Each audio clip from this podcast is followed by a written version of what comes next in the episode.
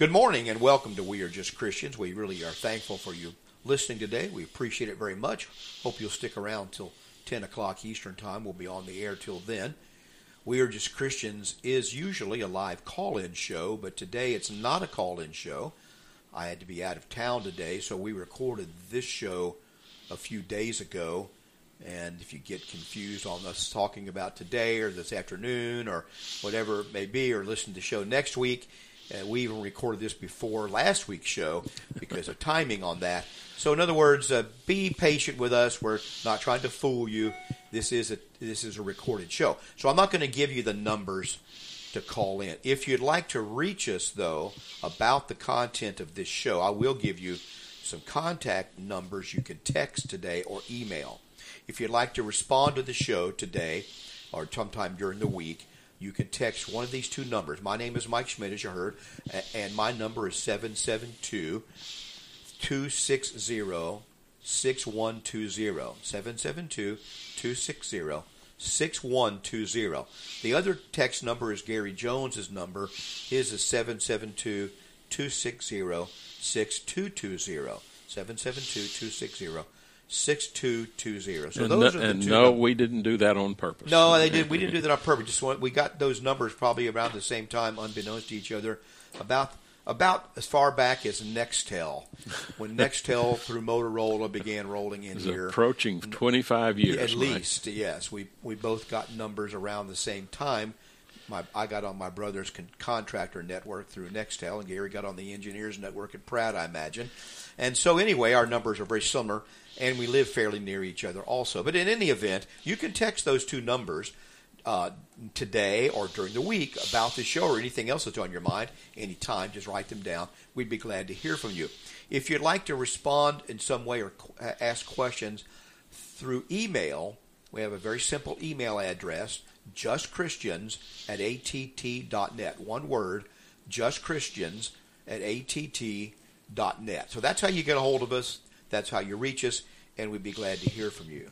Now, I, I don't know if we would have mentioned it in the show before this or not, because that hasn't happened yet. I'm, I'm a, not a prophet in advance, but uh, and Gary and I don't often sit down and plan out all the topics and words we're going to speak in these shows together. Well, you mean not often? We hardly We- we ever. never do. And there's a reason for that. Partly is because uh, I want it to be fresh and you know, kind of both of us have, responding to something openly and, and cleanly without rehearsing it. It, won't, it wouldn't sound the same. So when you hear a reaction on this show from us, and even if we disagree, you're getting uh, pretty much what we really think about it because it's not rehearsed that way. Uh, today we did talk about this subject though because we got uh, a couple of questions. A fellow has been listening to the radio show and asked me a couple of questions. Uh, not not a member here, but asked me a couple of questions that we want to deal with um, in the next week or two. Now we may have already dealt with one last week. I don't know, but he asked me first of all about instrumental music. Why we here at Savona Boulevard do not use instrumental music in our worship. And I corrected it to say, well, what you mean is we do not use mechanical instrumental music in our worship. Yes, that's what he means. So we'll we'll discuss that another time, uh, unless we have plenty of time today, and I don't know that we will. The other question that he asked was that's a good question, by the way, and we're glad to talk about it. We've talked about it before on the show, but we're glad to talk about it again. Secondly, and I'll say this: that's one of the things you'll notice when you come to our worship service. We invite you to our worship service. You, you'll you'll notice that we just all sing. And, and so you might be taken aback by that. There's no band. We don't we don't do a performance or anything like that here. It's called a cappella. We all just sing. Yes. And- which which means what, Mike? from In- the head for- of the church or from the head, Right. right? That's what it means. Well, that- And it's that been that way for millennia. Right. It was long that long, was that way long before there was instrumental music in churches, even the Catholic Church. But but anyway, um, we'll talk about that the, next, another time. The other subject he asked about was specifically relating to Acts two thirty eight. You want to read that, Mike? About, Let me pull it up here. I, I wasn't ready. I was looking at Acts two thirty eight. You got it in front of you? Yeah, right. Then right, Peter. This is the New King James.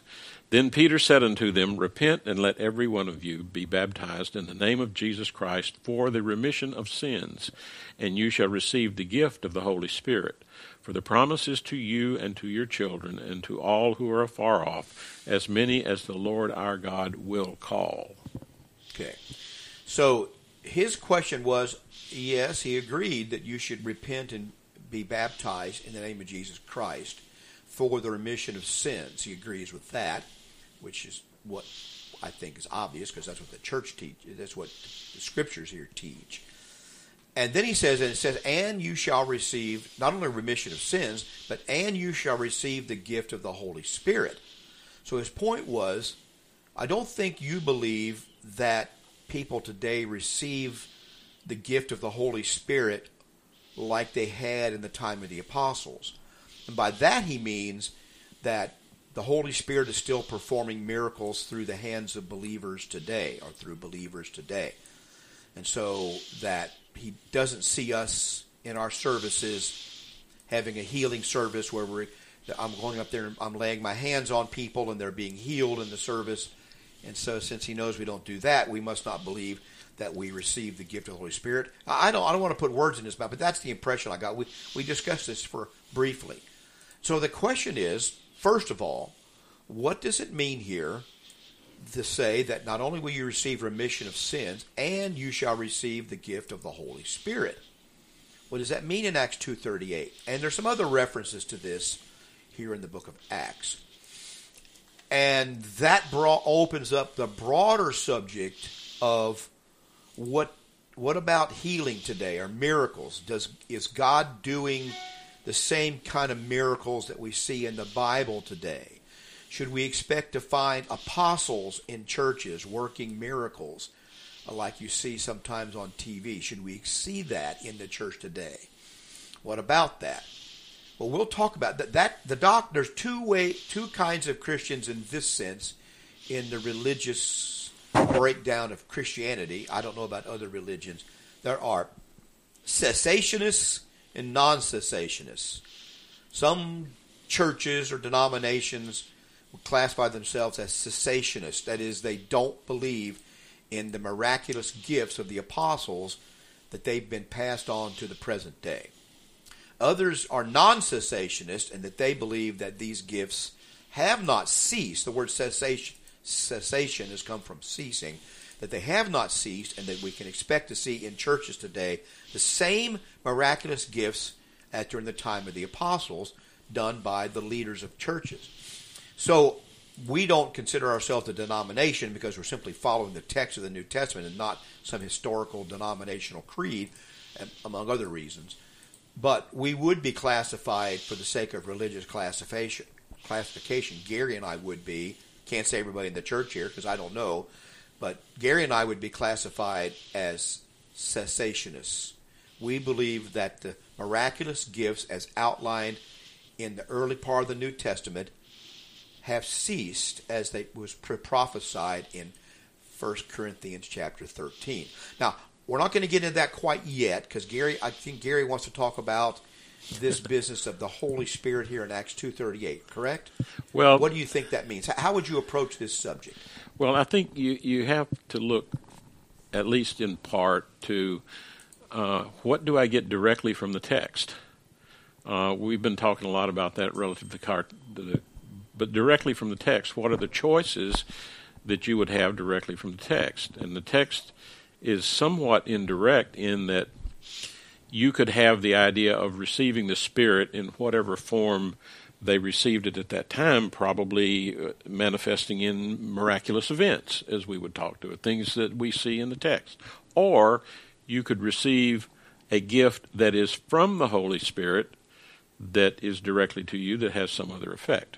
Uh, that's that's one way of putting it. Grammatically, in the Greek text, there's no well where to no way to tell whether this is more of a objective whether, or subjective. Whether it's the Spirit the itself gift. or whether it's right. a gift that the Spirit brings. People assume when they read this that when it says you shall receive the gift of the Holy Spirit, since we don't use this kind of idiom very much in our modern English, that that would mean that the gift is something the Holy Spirit gives you.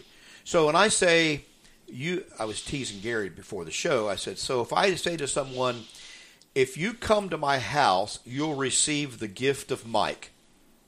Now, does that mean that when you come to my house, I'm going to give you a gift that I bought for you, like most likely something from my garage Maybe something undefined. or something undefined. I'm going to give you a gift, my, a gift of Mike, or as we would say in Eng, more modern English, Mike's gift.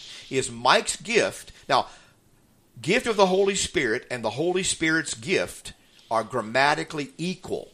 There's you can't find any English teacher that will tell you they're not grammatically equal. And they're the same thing in the Greek usage here. So is the Holy Spirit here the gift, or is it something the Holy Spirit gives?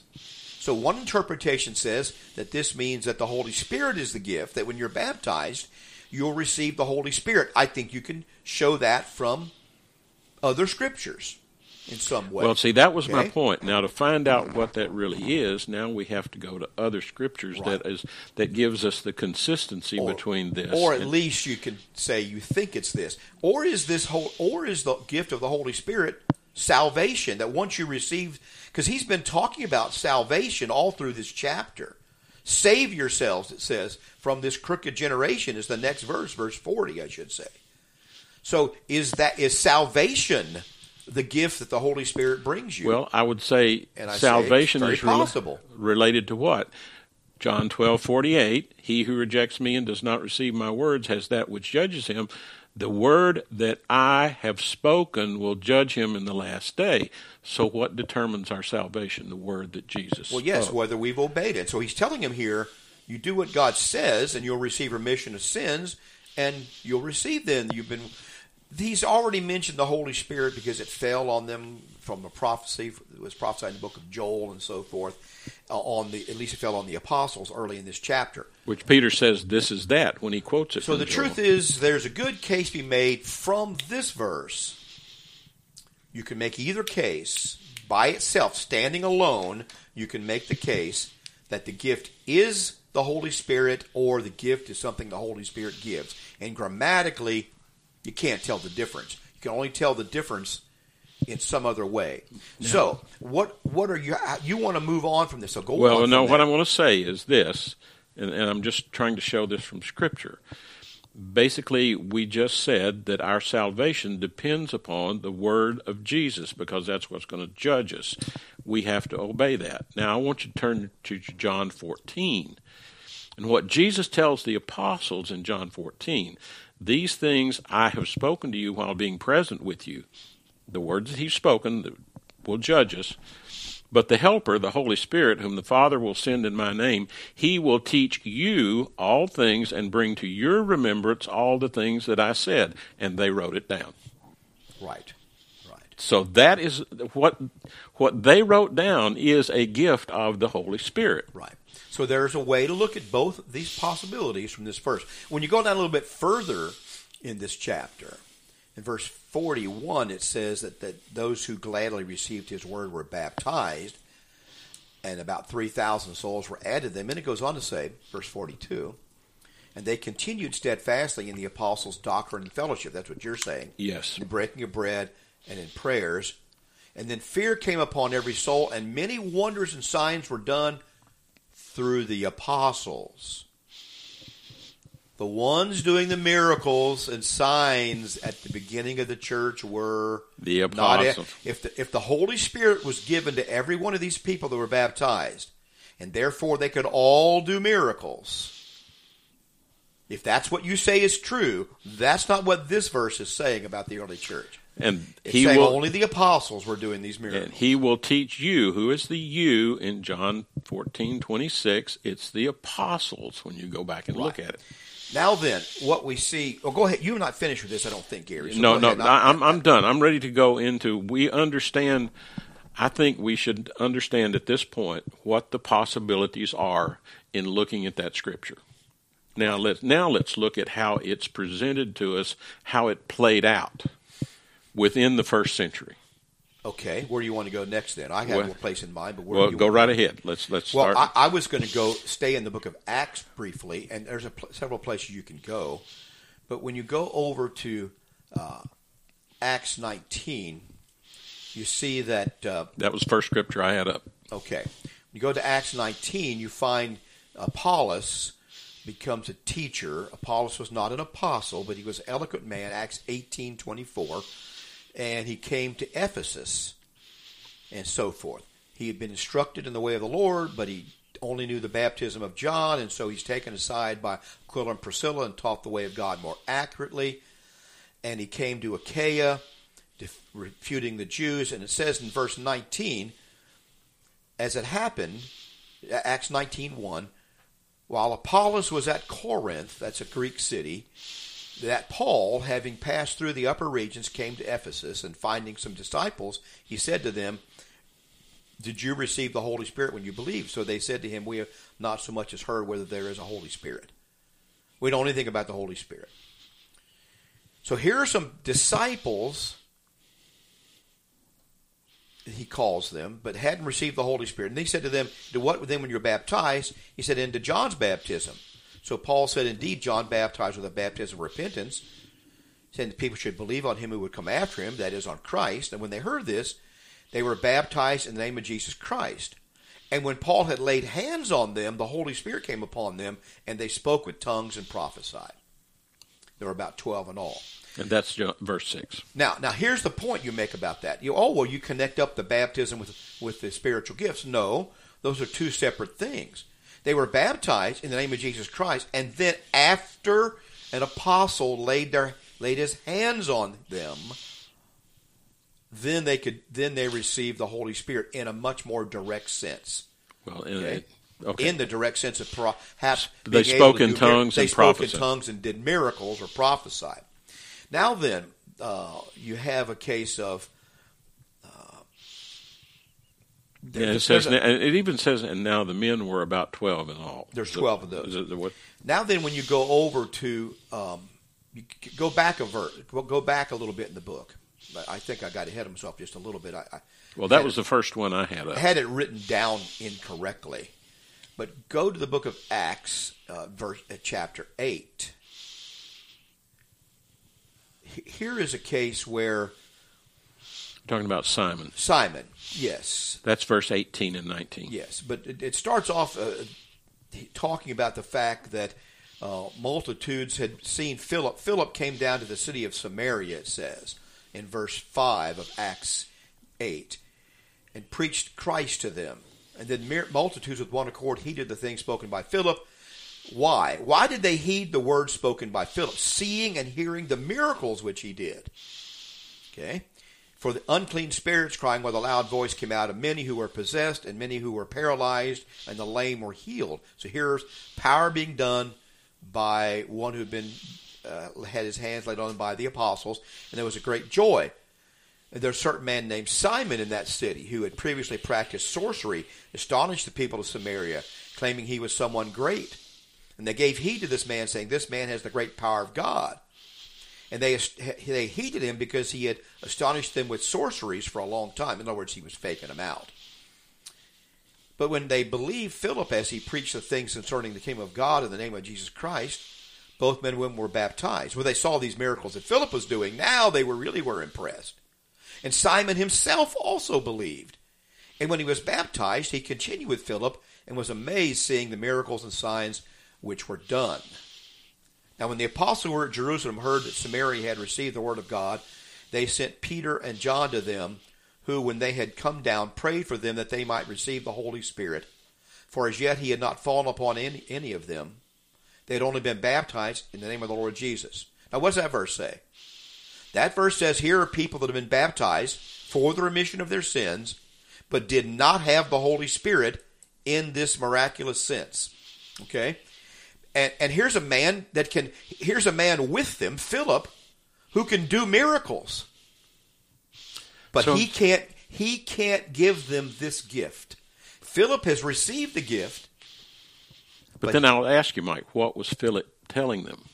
Philip was telling them the Word of God, the Word of Jesus and they received that upon baptism. Right. They received that. That may be another way of saying they received the Holy Spirit. Yes. But that's not the what that's not the miraculous gift of the Holy Spirit because here are people that were baptized, they can't get the Holy Spirit, okay?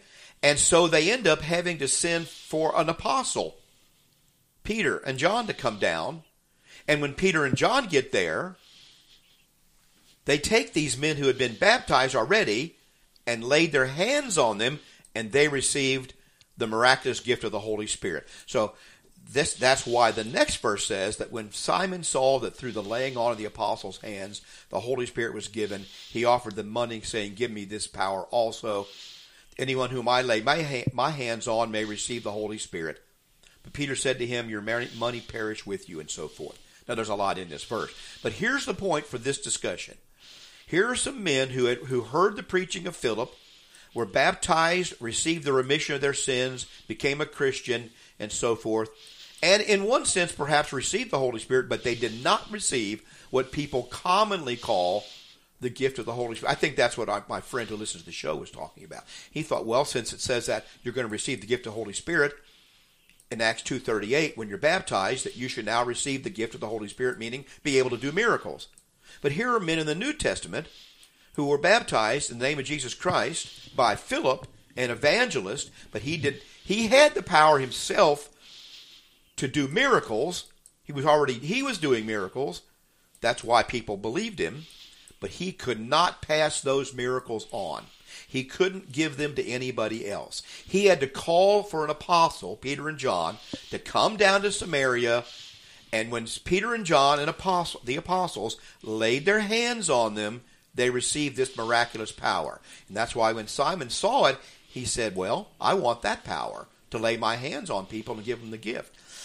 So this should disabuse you of the notion that this that every reference in the New Testament to receiving the Holy Spirit means receiving the gift to do miraculous powers, or and especially to disabuse you of the notion that when you receive the Holy Spirit, you'll be able to pass that gift along. Now, I'm, i know I'm lecturing Gary, but so well, I, I would make an insert ob- something because I'm going to go to another verse. Well, I'd make an observation at this point. The observation is, what did those receive that? What was what did all of them receive? All of them received the word of God. All of them received what Jesus said was necessary for salvation. All of them received what the what the what the apostles and those who understood and knew of Jesus' word. So they received the word of God. Okay? Right. But they did not receive necessarily at some point the miraculous gifts. Right. And that's very clear here.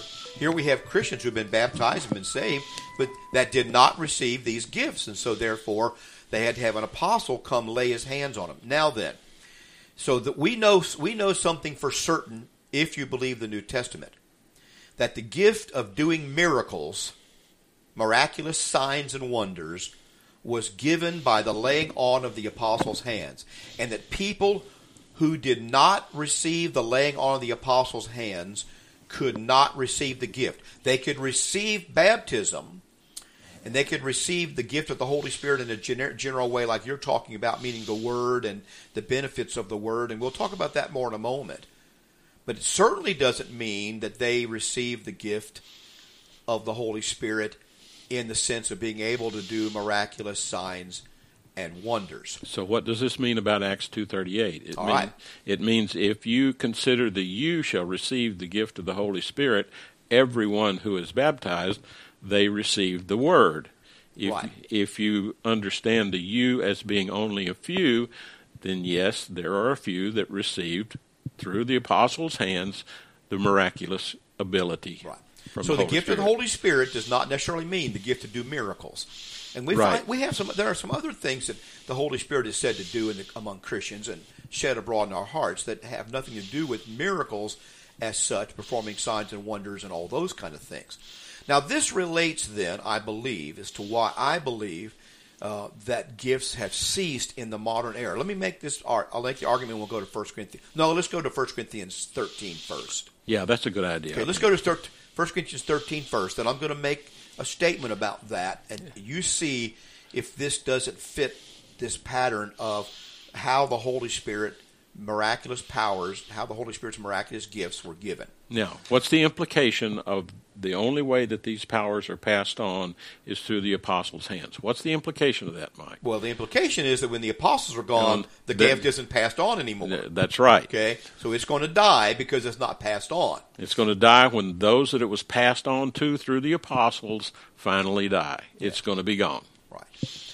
Uh, so he, he, he tells them here, Uh, if you go back into 1 Corinthians chapter 12, he talks about that God has appointed in verse 28, 1 Corinthians 12, 28, God's appointed these in the church. First apostles, second prophets, third teachers, after that miracles, then gifts of healings, helps, administrations, varieties of tongues. Are all apostles? Answer is no.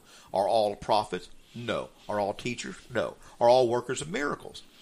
No. Well, I thought all if you got if you were a Christian, you got the gift of the Holy Spirit to do miracles. Paul says very clearly, no, not all do. Do all have the gift of healings? No. Do all speak with tongues? No. Do all interpret? No. You see, so he's saying not everybody receives the same gift, nor do they receive all the gifts. And I think in other verses you might say some receive none of these gifts. But he says, I'm going to show you a better way than these spiritual gifts. And he goes on to talk about that's where you have the famous passage on love then. About if I don't speak with the tongues of men and angels, but don't have love, I become a sounding brass, so forth. Goes on to talk about how love never loved suffers long and is kind. And oh, I'm not going to read all this for sake of time, but he says uh, love in verse seven. Love bears all things, believes all things, hopes all things, endures all things. Love never fails. But whether there are prophecies, see, the Corinthians really, really were interested in these spiritual gifts. They were fighting over them. Who had the best gifts? Who could do the best miracles? Who had the most? Who had the biggest gift of the Holy Spirit? They were fighting over them like people do today. They were jealous of each other. They were coveting these spiritual gifts in a way that was very unhealthy. And Paul's trying to show them, as he calls it, not my words, his words, a better way, more superior. He says more excellent way. So he says, love never fails whether, whether there be prophecies, the miraculous gift of prophecy, they will fail. Whether there are tongues, the speaking in tongues, they will cease. They will cease. Where there is knowledge, that's the miraculous gift of knowledge, it will vanish away. For we know in part and we prophesy in part, but when that which is perfect has come, then that which is in part will be done away. When I was a child, I spoke as a child. Now he's comparing he's comparing speaking in tongues and using these spiritual gifts as being a child. When I was a child, I spoke as a child, I understood as a child, I thought as a child, but when I became a man, I put away childish things. He says, "For now we see in a mirror dimly, but then face to face." So when you're looking when you're looking through at spiritual gifts, you're only seeing dim things because you don't have everything you need. But later, there's going to be a face to face encounter. For I know in part, but then I shall be know just as I am known. Now then, what this mean? The, the provocative verse is verse uh, 13. Verse 13. And now abide. Well, it's not provocative. It? That's the concluding verse. Go ahead. And now abide faith, hope, love, these three, but the greatest of these is love. Right. The, the verse I was referring to is in is verse 10, 8, 9, and 10. When that which is perfect has come, then that which is in part will be done away. What's he saying? He says, whatever he's calling in part, pieces, the word part means pieces, is going to be done away. And that's the miracles, the gifts of healings, the gift of miracles, the gift of miraculous knowledge, and all these gifts, they're all going to be done away. All gifts presented by the Holy Spirit to certain people in the early churches, they are considered to be inferior to that which is coming. And he says, what's coming is what's called that which is perfect. Now, people want to make that, Gary, when Jesus Christ comes again. But Jesus Christ is not called a that in, in his lifetime. He's not a that. He's a who. Well, the definition say who. The lexicon definition of that word "perfect" there is in Strong's. It's I believe it's teleos. Teleos, yes, it means teleos. complete or perfect or whole. Means complete. So, in various applications of labor, growth, mental support, so on. It's not talking about a person. It's not talking about the second coming. In the context, it means it has all of its parts. Yes, in, con- in context, it's saying this age of doing these miracles and the Holy Spirit giving this miracle to this person, this gift to this person, this power to this person. Those are part things. There's a time when all of it will be together, and that's when that which is complete will come. So you have a picture. Picture it like this the word part in Greek here, mirus, means a segment or a piece. So if I call Domino's tonight and have them deliver a pizza to my house with my grandkids and everybody there, and you and you were to take a video camera and set it up over the pizza, open the box up, you got a whole pizza, and you film it over the course of the next few minutes, you'll see all these ha- all these hands reaching in, and you'll see the pieces disappearing. Okay, and you got nothing left in a few minutes. Now reverse Now, now put it reverse. Put it in reverse and see the video of the hands putting the pieces all in, and then you got the whole piece. This is exactly the usage of the Greek words here of that which is in part versus that which is complete. Is the pieces given by revelation, by knowledge, by miracle, by prophecy during the apostolic age, these pieces of knowledge that were given to one apostle, one person, one prophet, all those pieces were finally put in place. And what we have then is what James calls the perfect law of liberty. We have the scriptures completed at the end of the first century and then all compiled not that many years later.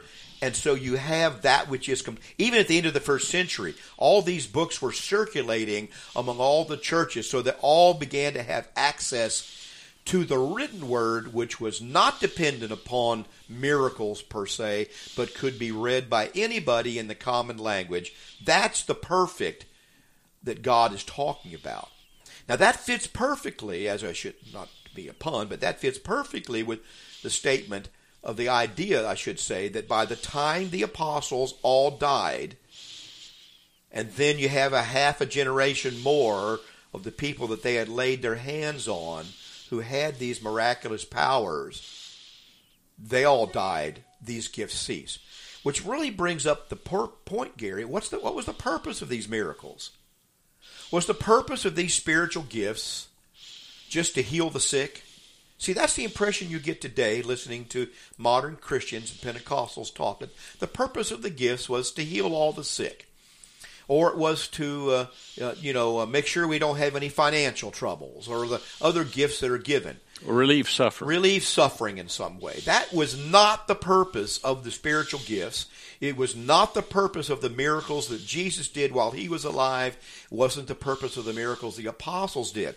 If the purpose of the miracles in Jesus' day was to heal the sick, Jesus did a lousy job. Now I say that not sacrilegiously, but in argumentative way. Well, it was a He did- failure. he did a lousy job, or he was a failure because he didn't heal anywhere close to all the sick. And he could have. Could Jesus have healed all the sick? Of course, course he could. But he didn't. He only healed those, or it became a sign to those around him, so they would listen to the words he was speaking. It was the words that were the important part of what the Holy Spirit was doing. These miracles were a secondary part of what the Holy Spirit was doing. It was the words of Jesus that were the important part, the Word of God. When the apostles came on the scene, he gave them this power. So that it could be said of Paul, You may doubt my words, but he says, When I was with you, I did the signs of an apostle when I was with you. Paul claims that among the Well, Corinthians. Jesus Jesus puts this in words and very succinctly, Mike. He said in in Matthew chapter nine. I'm going to begin reading in verse two. It's it'll, it'll depart a little bit, but then he says it exactly what you're saying here, and he gives an example of it. He says, "Then behold, they brought to him a paralytic lying on a bed, and when Jesus saw their faith, he said to the paralytic, Son, be of good cheer; your sins are forgiven you." And at once some of the scribes and Pharisees said within themselves, This man blasphemes. But Jesus, knowing their thoughts, says, Why do you think evil in your thoughts? For which is easier to say, Your sins are forgiven you, or to say, Arise and walk? Watch now. But that you may know that the Son of God has power on earth to forgive sins, he said to the paralytic, Arise, take up your bed, and go to your house. And what happened? He arose and departed.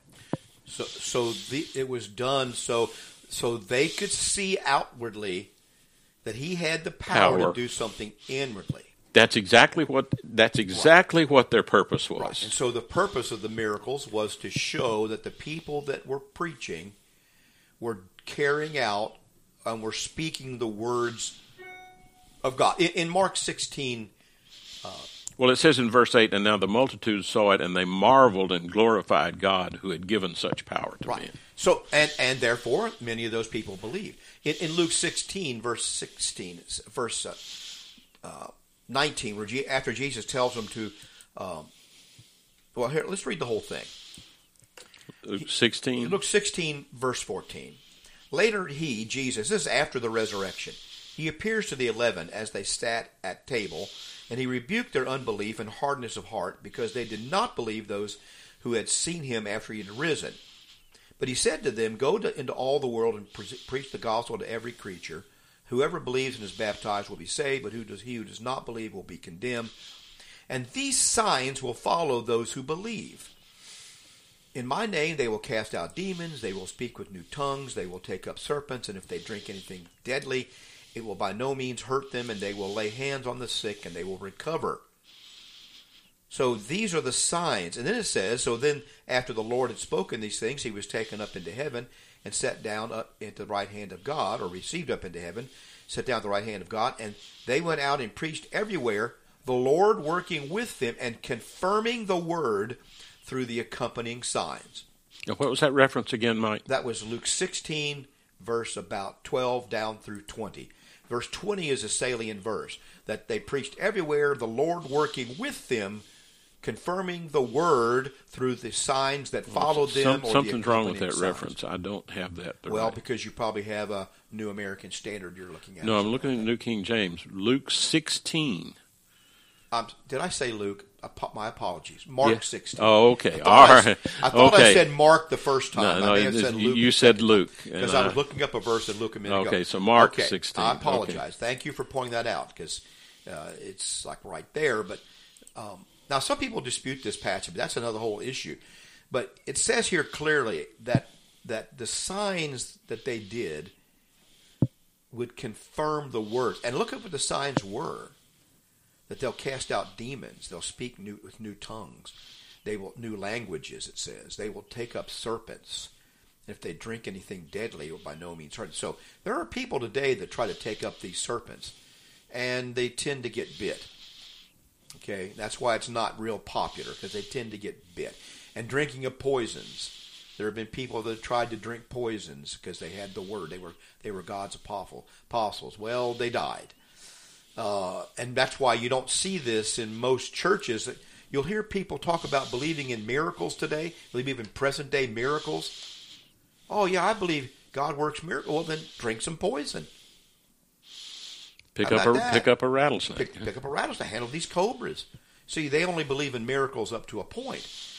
My point is, yes, God does amazing things, but He doesn't do these signs today. That's the point we're making. Maybe we should make that clear right now, Gary, in the middle of the show here.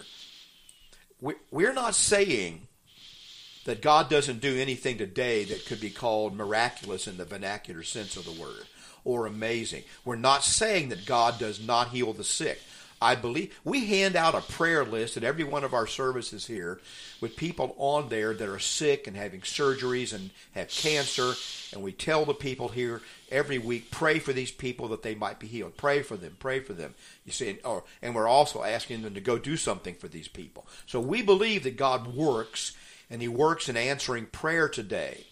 Do we believe that these people will be healed uh, in the same way that the Peter healed the paralytic when someone's speaking over him and laying his hands on him? Or Jesus in, Ma- in uh, Matthew yes. 9. And, and when I, as a as a, a preacher, go out and pray for someone, that I can expect that they're going to they're going to have their limb restored. They had their arm cut off in a car accident, and I can go to the hospital and pray, and I should expect that that arm's just going to pop right back on there, just like it did, like Jesus healing Malchus's ear.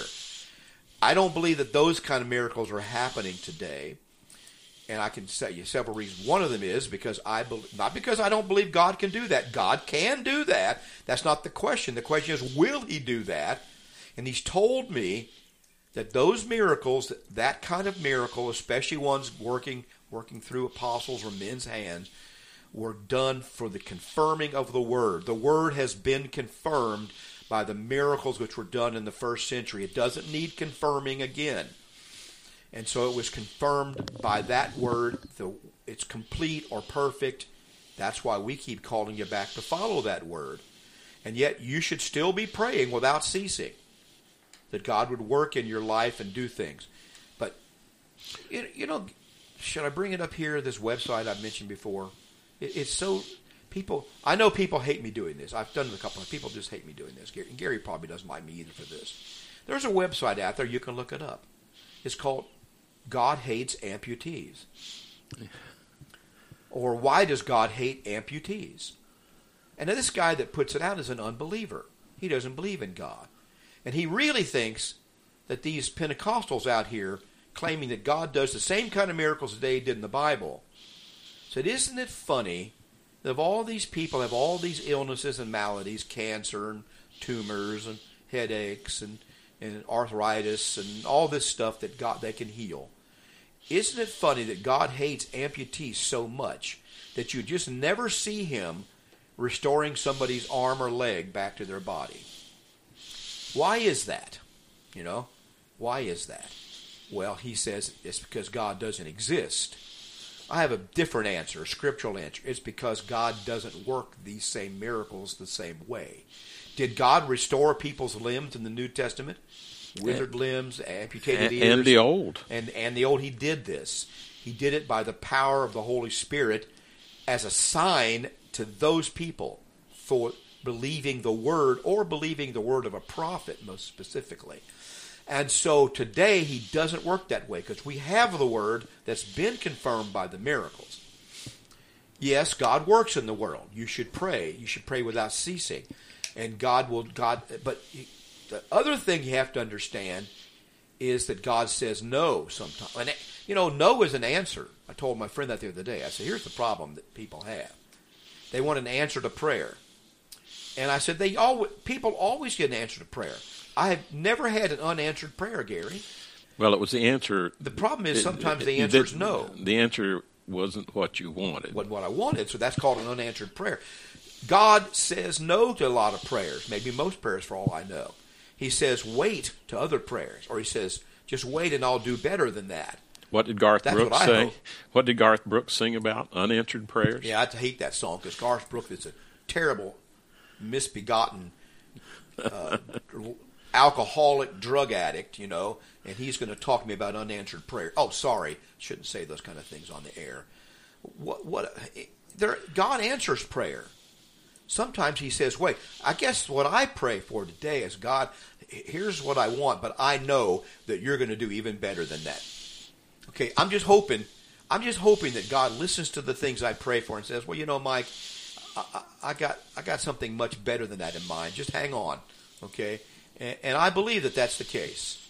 So I don't. Oh. It's not that I don't believe in prayer. Gary and I both believe in God working. We do not believe that, and we have scriptural reason to believe that there are this preacher on the TV or the radio or down down in Miami in an auditorium is not actually healing people the way the apostles did. There's been research on that. There's been absolute research shown that these people that show these recoveries and throw away their crutches in a few months they're right back where they were if not worse. And you can look up the studies if you want to. So not only do we have scriptural evidence, we have empirical evidence that these things are not true. That's where we have it. Uh, I'd like to go back to verse 13 for a minute. Right. He says, Now abide faith, hope, love. These three, but the greatest of these are lo- is love. I, I, looked at what the Greek uh, lexicon said about that abide and it's actually the definition. The first, the first definition in Strong's of that word is to stay. Yeah, in a given place to be put where it is. That they it is to place. stay. So if these other things are going to pass away, what is going to stay? And that's faith, hope, and love. Well, see, here, here's another argument against this idea that the perfect in the verses above that in verse 8 and 9 and 10 that when that which is perfect is come, these gifts will be done away. Oh, that's Jesus Christ because he's the only thing that's perfect. Well, guess what? When Jesus comes again, there won't be any more hope. And there won't be any more faith. There won't need any faith or hope. So Jesus coming is not what's being talked about because he says that when that now faith, hope, and love abide, these three, but the greatest is love. So when Jesus comes again, there won't be any faith and hope and that's when the that's when these gifts will pass away. It doesn't fit the context. Yeah, if it just I- doesn't work in the context. If I if I replace abide with exactly what he quotes out of the lexicon, it would read, "And now stay faith, hope, love, these three, but the greatest of these is love." and he means that the miraculous gifts are not going to stay. Okay, and He's, gonna- he's contrasting what's going to go away to what's going to stay. And they're not going to stay during a period of time when faith, hope, and love are existing or abiding. Faith, hope, and love are staying, and during that time that they're staying, the gifts are going to cease and go away. So I know that that which is perfect is not Christ. It's the ending of this revelation in part. That's the context. This revelation through the Holy Spirit, piece by piece, part by part of God's will during New Testament days, that was going to go away. And that that's the that's the childish thing that he says. I'd get away with childish things. That's the seeing dimly he talks about in that chapter.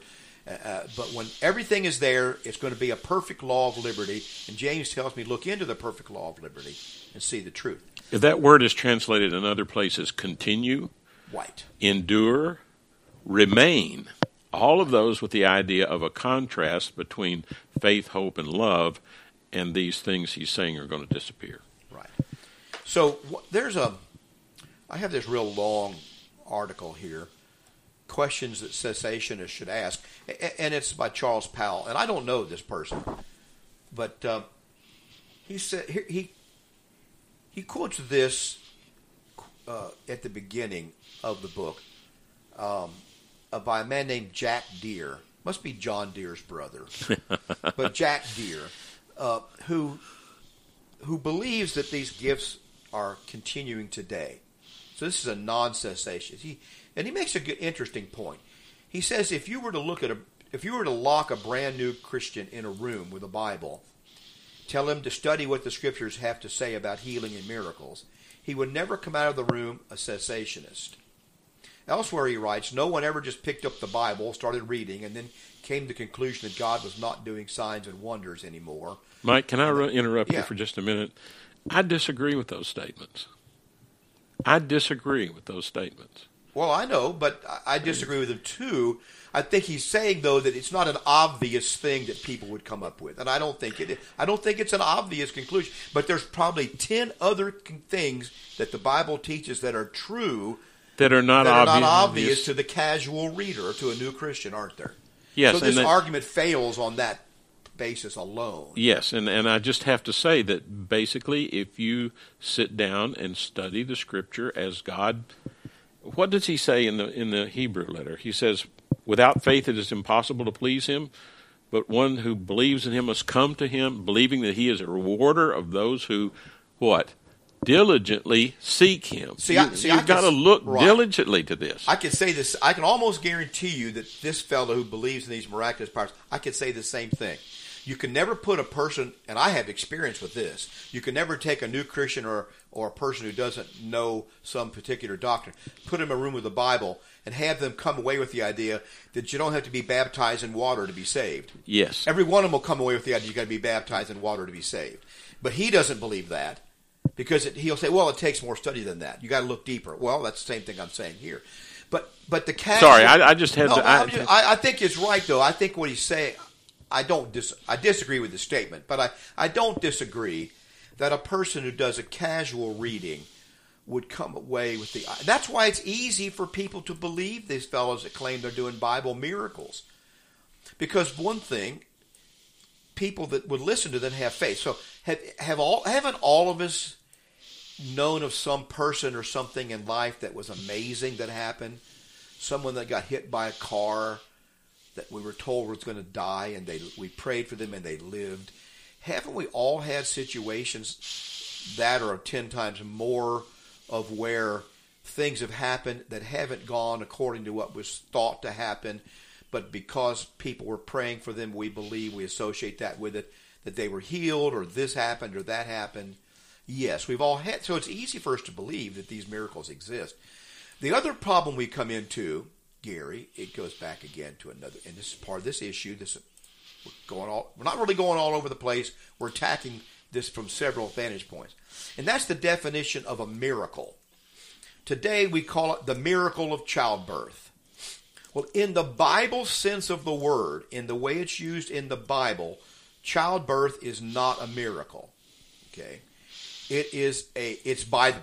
Well, you you don't believe God is in? Yeah, of course I believe God is in childbirth. I think God created a whole process. I'm not saying. See, they have the idea then where there's two ways. Either God had something to do with it and it's a miracle, or it, it's just a natural thing and God doesn't have anything to do with the natural world.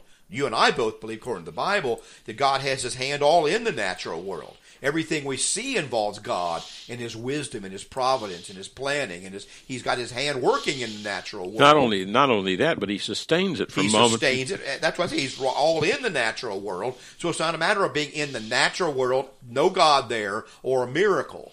But sometimes God changes those natural laws which He established, which things normally operate by.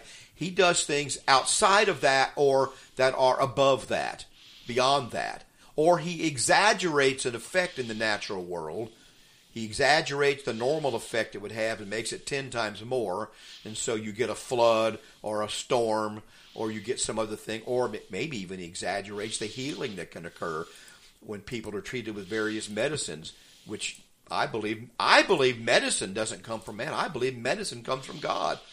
God created people and gave them the intelligence, told them to told them to subdue the earth. One way they do that is creating medicines and medical practices that save lives. This is all part of God's hand. So I'm thankful for every bit of that. I don't care whether it was the surgeon that did it, whether it was something the surgeon had nothing to do with. God is at work there. So that's another misunderstanding, though.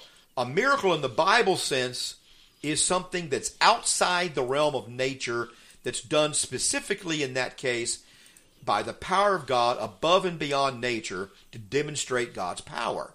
It goes along with a wonder, which the, the miracle creates in people a wonder or sense of awe because of what they just saw, and it becomes a sign to those who see it that the person who did it is indeed a, a spokesman for God.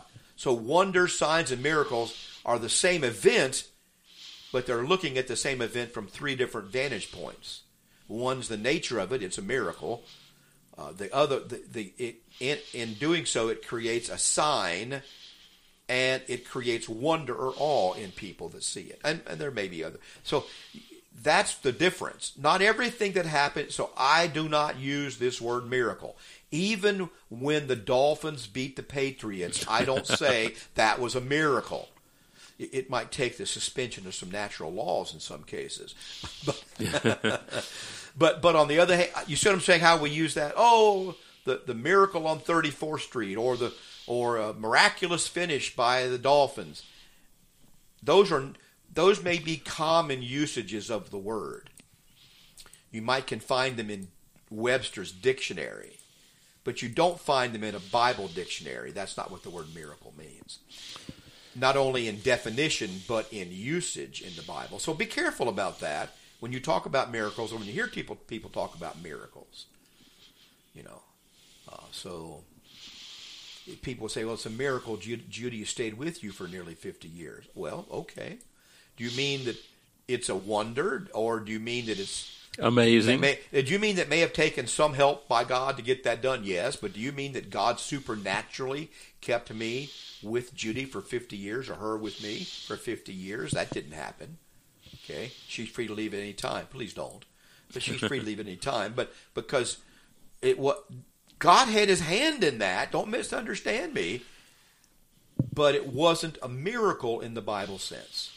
Now I know I just made a bunch of you mad out there by that. Just call, cool down for a moment and think about what I said. Well, while you're cooling down, I want to. I'm not. I'm not. There's one, one, one more aspect of these things that I encounter with our Pentecostal people more than anything else. In 2 Timothy 1 and verse 6, Paul talks to Timothy and he says, Therefore I remind you to stir up the gift of God which is in you through the laying on of my hands. So Timothy received this miraculous gift from Paul, an apostle. And he says, Stir it up stir up this gift. What does that imply to you, Mike? It implies to me that Timothy had control of that gift. Well, it's very cl- yes, it, and it's very clear in some other passages. Uh. I was thinking of 1 Corinthians fourteen thirty two. yeah, that's where I was going right now. and and he says, and Paul says, and the spirits of the prophets are subject to the prophets. Very clear there. So this idea, and, and I've seen this. I've been in Pentecostal services, and I've seen heard them say that you just need to let go and let the Spirit take you over, and then you can speak in tongues and all these things. First Corinthians. Did, you want me to read it again there? First He says, Corinthians 14, The spirits of the prophets are subject, to, the, prophets. prophets. And he's telling some of them that you can prophesy one by one, and one when one of you is speaking, let the other one be silent. And sometimes, if you only, if there are only two or three, some of them might even had a message they didn't get to say that time because there was more than three of them that had that message. But he says you don't have to speak, even though you have the Holy Spirit. So the idea that Pentecostals, almost everything modern Pentecostals do in their miracle services, is in violation of 1 Corinthians 14. I know that's a, a whole lot of what they do is in violation so of 1 Corinthians. where I'm coming from this is what you need to do is compare Scripture to what you're observing these people are teaching and doing, and decide is this consistent with Scripture? Because Scripture is what we need to be paying attention to. We need to be paying attention to that. And, and that's that's one of the points that I'm trying to make here. Uh, my mother-in-law, actually, uh, she's she's dead now, but she she told me in no uncertain terms when the spirit comes on you, you don't have any control. It does whatever you. Yeah, See, that's a contradiction in this verse. and it's a contradiction of both of these verses. Exactly. Th- this word, often translated miracle, is the word dunamos, which in other dunamis. No, we ma- get I mean, I'm sorry if I sidetracked. no, you, you didn't. That's fine. I, I just wanted to. You made me think of this actually. That the word miracle means power, and, and it comes from the word dynamite here in Greek. And so sometimes you'll see in depending on your translation, translates signs, wonders, powers. And it's emphasizing the fact that there is a person who is demonstrating power by what they do. So that's why John Hagee, when he heals somebody, if I think of, or Benny Hinn, I should say, when he heals somebody, he slaps them on the forehead and knocks them backwards. He's trying to visually, visually create a sense of power that he's exerting. He's the one doing the miracle, showing power over these people. You see, and so therefore, uh, you have to question: Do does he really have that power? And that's what we are saying he doesn't. The the account in, in Matthew nine of Jesus and the paralytic indicates he simply did it with words. Yeah, he didn't have to touch anybody even. He didn't have to think about it. So he, he, he just he just spoke to them, and and go back. To he even- wasn't even there in, mo- in some cases, like the centurion. Yeah, yeah. He says, know, let it let it be done. It's- yeah, Uh, so he and it doesn't depend on the faith of the person that was being healed. Man let down through the roof. It didn't say. It doesn't say he saw their faith, his faith. Faith It says saw the faith their- of his friends. Yes. And other cases like that. Here are people that that. Uh, anyway, we get into that's another whole issue about faith healing. Well, that- that's but a don't whole- be let don't be led astray by this, folks. And and uh, it opens up the broader subject of just what does the Holy Spirit do? Now, we haven't touched on that. Gary and I are not disbelievers in the Holy Spirit. We are disbelievers in individual people today having these miraculous powers of the Holy Spirit because they haven't had the apostles' hands laid on them. But and we're not and we're don't and we're so well. You don't believe in the Holy Spirit. I believe in the Holy Spirit. The most prominent way the Holy Spirit manifests Himself today is through His written Word, which is this, which is what He left us. It's the Word, the very Word that Jesus Himself says is the Word, and then He sent His Spirit would come and reveal this Word to us. he will teach you all things Teach and bring to your remembrance all the things that I have said. So this is the Word. We believe in the Holy Spirit, just not the way it's often portrayed. Well, I- and what people don't realize is he said he will teach you all things. He taught them more things than what Jesus actually taught them when he was on Yeah, earth. And he said he would. Well, our time is gone today, and I appreciate you listening. Uh, you can uh, listen again next week on WPSL, and we hope that you will. Take a look at our website, wearejustchristians.com. And also, um, you can come and visit us, 2196 Southwest Savona Boulevard here in Port St. Lucie. We'd love to have you at 10, 11, and 7.30 on Wednesday night. Thanks for listening, and may God bless you.